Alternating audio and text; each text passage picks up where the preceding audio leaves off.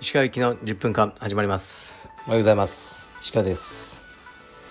今日は朝早く起きたんですけどちょっとエニタイムフィットネスは行きませんでしたね。腰痛がやばいです。新しい局面に入ったかのような痛さですね。またちょっと病院などに行って MRI 取ってこようかなって感じですね。しばらくできそうにないですね。うん本当に腰痛の話ばっかりしてますね。えっとで昨日はですねあの、大事な行事帯授与式を執り行いました。本当に久しぶりでしたね。コロナ禍始まってからは一度もやってなかったので、えー、本当に久しぶりでやはりあの道場の大事な、まあ、一番大事な行事ですかね帯授与式というのは。で帯が上がるっていうのはすごく大切なことだし、えー、ねあのいつも練習頑張ってる方にとっては一つの大きな目標だと思うので自分の帯が上がるっていうのはその晴れの舞台といいますかね新たなるこう門出を祝う日そして僕もあの会員さんの前で、お話をする機会があの直接にお話しする機会はね大きな会員さんの前でお話をすることはあまりないのでこの機会があの非常に楽しみにいつもしてますね。はい、で、まあ、20名ぐらいの方が帯ね上がったんですけどでそれぞれの方がこう、ね、僕が帯を巻いてそしてあの思いを語るっていうあの回なんですけどでいつもねああそんな風にあの思って練習に取り組まれてたんだとかあそういうストーリーがあったんだとかね僕が普通はこうね知ることがないんですけどのあのメンバーさん一人一人の思いを聞けて非常にあの身が引き締まる思いですね僕の仕事をすごく大事なんだなっていうふうに思わせてくれる行事です。で改めてね昨日あのね昇格新たな帯をえー、ね、テニスの皆さんおめでとうございます。これからも頑張りましょう。で、その前にはあのアパレルの撮影をしてました。まあ昨日はほんと3時間ぐらいでパパッとやっちゃったんですけど、ね、安いスタジオを借りて、えー、カメラマンは竹で、あの、モデルは誠で着用画像とあと新作の、えー、サンプルを利用したあの商品撮影ですね。物撮りというやつです。いわゆる今日なんか滑舌があのいつもより悪いんですけどをやりました。でこれもあの非常に大事な、ね、アパレルを売っていく上では大事なあの作業なので、えー、としっかりとやりましたけど前よりも慣れてきたので結構サクサク進めることができますね。もうこういうのは経験ですね。はい。ではまあね新商品ちょっとずつねあの出していくと思うのでお楽しみにしてください。で昨日撮影のその風景を、まあ、全く面白くとも何ともないんですけどあのインスタライブしてたんですよね。10人ぐらいしか見てなかったですけどね。でそれをそのままインスタグラム TV にして画像動画を置いてるので、えっ、とカルペディエム BJJ ストアのインストアカウントでインスタアカウントで見ることができます。はいもしご興味あのございましたらどうぞ。ではレターに参ります。えー、こんにちは。ラジオをいつも楽しみにしています。私は趣味で充実をしているのですが体格が比較的小柄なのでスパーリングで大きく重い相手には苦戦しがちです。石川さんは大きい相手に有効な戦術はどのようなものだと思いますか？大きい相手とスパーリングしなければよい。と言われそうですが小さい人が大きい相手を倒すことに充実のロマンを感じるんですよね。はいありがとうございます。はい。最近ね何かこの僕に質問をする時に何々と言われそうですがって先回りして書いてくる人がいるんですけどね。うん。まあ別にいいですけど。あのまあそれはいいですね。えっとやはりもうバックを取って締めるでしょうね。小さい人が大きい人に勝てるのは。力って前にしか出ないんじゃないですか、ね、ベンチプレスとかレッグプレスとかこう前にグッとね。でそこで差がつくんですね。ちっちゃい人と大きい人は。後ろに何かをこう押すとかねできないんですよね。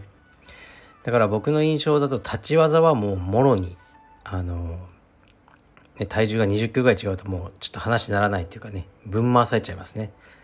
もろにこう体格差が出るんです。で寝技になって寝た時にそれが半減するようなイメージなんですよね。少しその負荷が少なくなる。そしてバックを取るとほぼ負荷がなくなる。そういう感覚でスパーすることが多いですね。うちの息子とかもスパーリングとかたまにしてますけど、まあ、うちの息子なんてねまだ5歳ですからね。でもバック取られると何て言うかねこう外しにくいんですよね。うん。っていうのもありますしあの力を使えないですね。後ろにいる人に対しては。ですから体格が大きい人にね、まあ、バックを取るのがいいと思います。まあでもバックを取ることが難しいですよね。それは頑張ってあのバックテイクやってください。はい次いきます。えー、っといつもありがとうございます。石川先生に質問です。都会のコンビニでは時折トイレを貸していないところがあります。切羽詰まった状況でそういうところに当たってしまうと怒りに似た感情が湧いてきてしまいます。無償で貸してくれる方が、えー、貸してくれる方が素晴らしすぎるだけと頭では分かっているのですが市川先生はどうお考えでしょうか。ご意見お聞かせいただけると幸いです。はい。ありがとうございます。うん、僕はなんかみんなコンビニにいろいろ求めすぎだと思いますね。コンビニが夜ね人が来ないのでちょっと深夜営業やめるとか言ったらあのね防犯の役に立ってるのにとか。そんなねあの防犯するために店やってんじゃねえって思ってると思うんですよね。商売なんでね。別に公共のそしたらもう公共のねなんか区とかがお金コンビニに払って開けといてくれって頼むんだったらいいと思いますけど。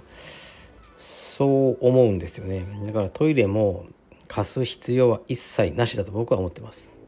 まあたまたまねあの、まあ、子供とかいるんであったらコンビニ子供がトイレしたいって言い出して、ね、コンビニがあったらで使わせていただけるコンビニだったら使ってでねまあジュース1本でもガム1つでも買っていくのが礼儀だと思うんですけどだからあのねコンビニに入ってトイレはね利用できませんって書いてても僕はよしと思うだけです。はい。はい。ですね。コンビニ求めすぎですね。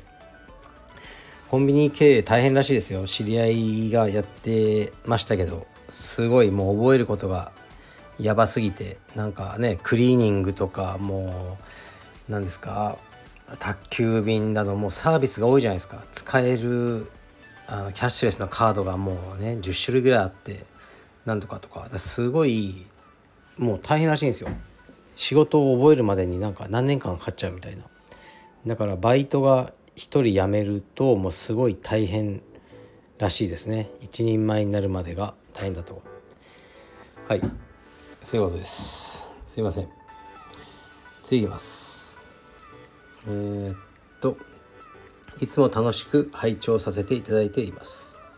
私も禁止瓶でオオクワガタを育てております。70ミリオーバーですら難しいと感じています。オクワ育ても失敗の連続で人工洋室、まあ、これはさなぎの部屋ですね。を作ったりといろいろ楽しみながらやっております。鹿先生はオオクワガタは冬眠させる派ですか？教えていただけると幸いです。私事ですが9月末にブナ隊を、えー、散歩していたら見たことのないクワガタが遊歩道を歩いており帰って調べてみたら鬼クワガタでした。初めてお目にかかりテンション上がりました。涼しくなってきましたが季節の変わり目。体調にお気をつけて。はいありがとうございます。もうとんでもないクワガタ野郎ですね。付き合います。クワガタ野郎には付き合います。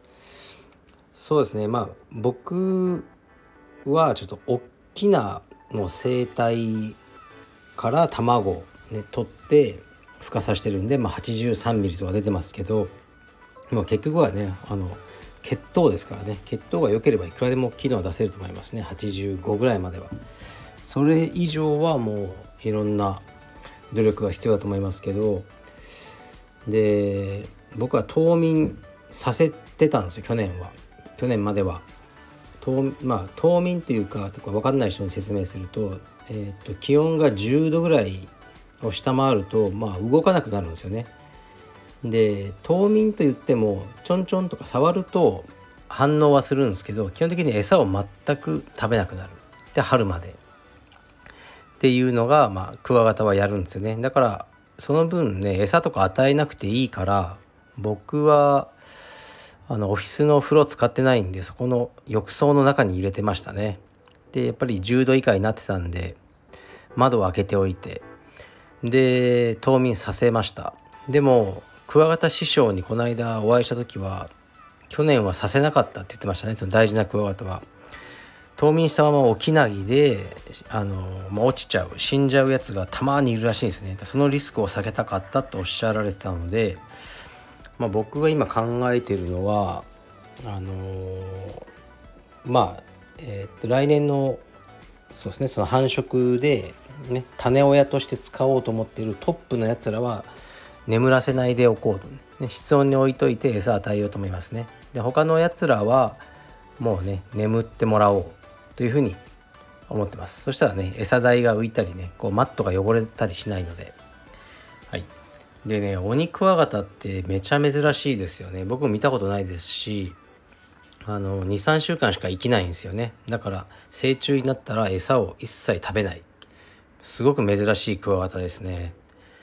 うんなんかちょっと調べたらあのー、高いとこにしかいないみたいですね。だからなかなかお目にかかることがないクワガタ。ねすごいですねオニクワガタ。はい。ということでえー、っとまあ今日はこれぐらいにします。はい。ちょっと腰をなんとかします。病院あの問い合わせてみます。失礼します。